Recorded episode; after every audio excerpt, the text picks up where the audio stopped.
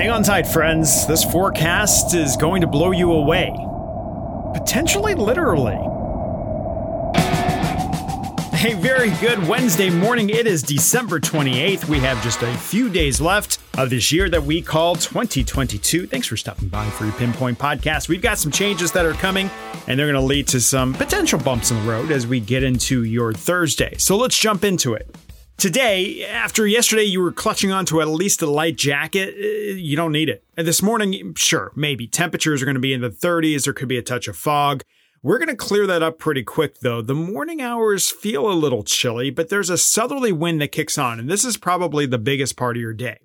Blowing 10 to 20, we could see some gusts 25 to 30. The absolute windiest day that we've experienced here over the past month? Absolutely not. But it is going to be a very windy day. And that wind is going to do two things. One, it's going to pump the temperatures up. So it's a spring day all of a sudden with temperatures topping off around 69 to 73. Yesterday we were in the low 50s. So today is going to be a solid 20 degrees warmer than what you felt yesterday. The other thing it's going to do, your skin is dry. Look at your hands. You could probably use a little hand lotion, right? Not after today. That moisture is going to come surging back in. It will get a little humid, but at least the wind will stir it up. And all of that is ahead of your next storm system. This thing is diving over the Rocky Mountains today, and it's expected to bring a few problems, maybe if you have some afternoon or evening plans tomorrow. All right, so Thursday, we do have storms in the forecast. Right now, nothing has changed in terms of our severe weather outlook.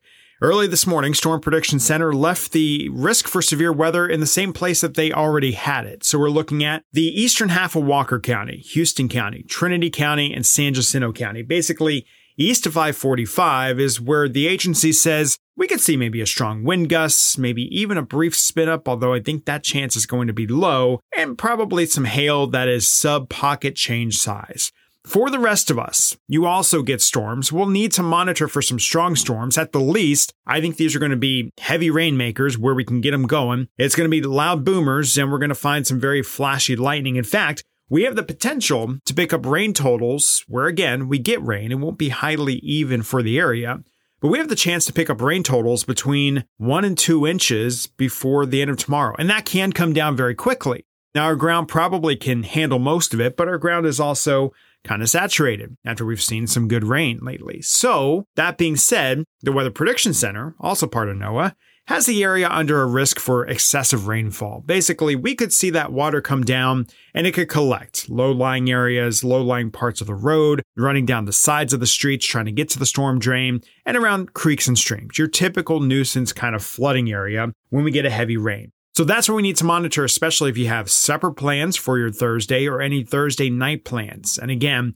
particularly across the eastern half of the area, but I think we all have a pretty decent shake. We've got the rain chance up to a 70% potential. All right, so you know that song when you're maybe having a cocktail or two, right about the time the clock strikes midnight on a new year? Let's cue that one up. Okay, we've set the mood. All right, New Year's weekend. It's going to be pretty mild, pretty quiet around here. Cloudy start. Friday is a cloudy day. I think the air down here at the ground is going to be too dry, but we'll leave a 20% chance of rain. Maybe you're getting out for your New Year's, maybe just trying to get the Christmas decorations down from the house. We've got temperatures in the 60s on Saturday. 70s are back as we head into your New Year day. It is going to be kind of a warm start to the year, but overall, a great looking weekend and a great start to 2023. This is going to be your year, friend. I feel it. Manifest it, as the kids would say. All right, really quickly, I do expect more thunderstorms to come together Monday. We've got a pretty potent system that again crosses over the Rocky Mountains. This one looks like it could have a bigger severe weather implication where those storms can form. Now, the question is, will it be down here in the Brazos Valley? I think it's going to be close. I have a 50% chance for rain and thunderstorms by Monday afternoon and evening.